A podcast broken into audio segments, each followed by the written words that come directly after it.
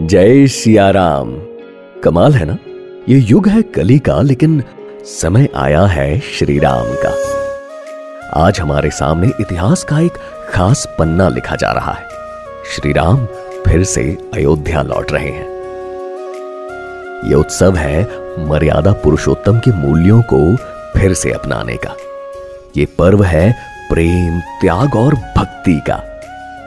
मैं हूँ निशांत। और आप सुन रहे हैं मेरे प्रभु राम।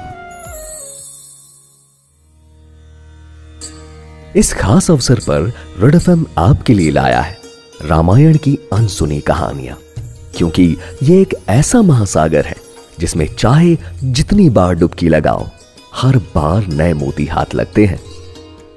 इस महागाथा के कई रूप हैं और ऐसे ढेर सारे किस्से हैं जो शायद आपने अपने दादी नानी से भी नहीं सुने होंगे। तो चलिए, शुरू करते हैं। दिन था राजा जनक की बेटी सीता के स्वयंवर का। दूर दूर के राज्यों से कई राजकुमार जनकपुर आए थे। एक से एक महाशक्तिशाली योद्धा। राजा जनक ने इन सबके आगे एक ही शर्त रखी।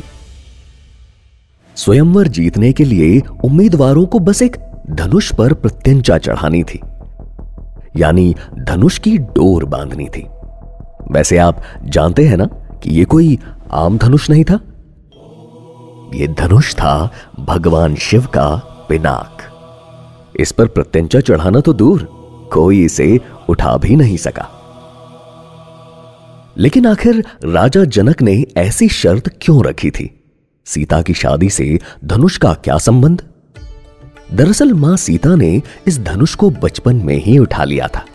जी हाँ, बरसों पहले भी पूरे जनकपुर में कोई ये शिव धनुष उठा नहीं पाया था, लेकिन एक छोटी सी बच्ची ने इसे खेल खेल में उठा लिया था। उस दिन राजा जनक समझ गए थे कि उनकी बेटी कोई आम लड़की नहीं, इसलिए उन्हें उसकी बराबरी कर सके, ऐसा पति ढूंढना था। फिर जब अयोध्या के राजकुमार राम वहाँ आए तब वो स्वयंवर और माँ सीता का मन दोनों जीत गए। तो कैसी लगी आपको रामायण की यह कहानी? बताइए हमें हमारे official Instagram handle at red F podcast पर। जय सिया राम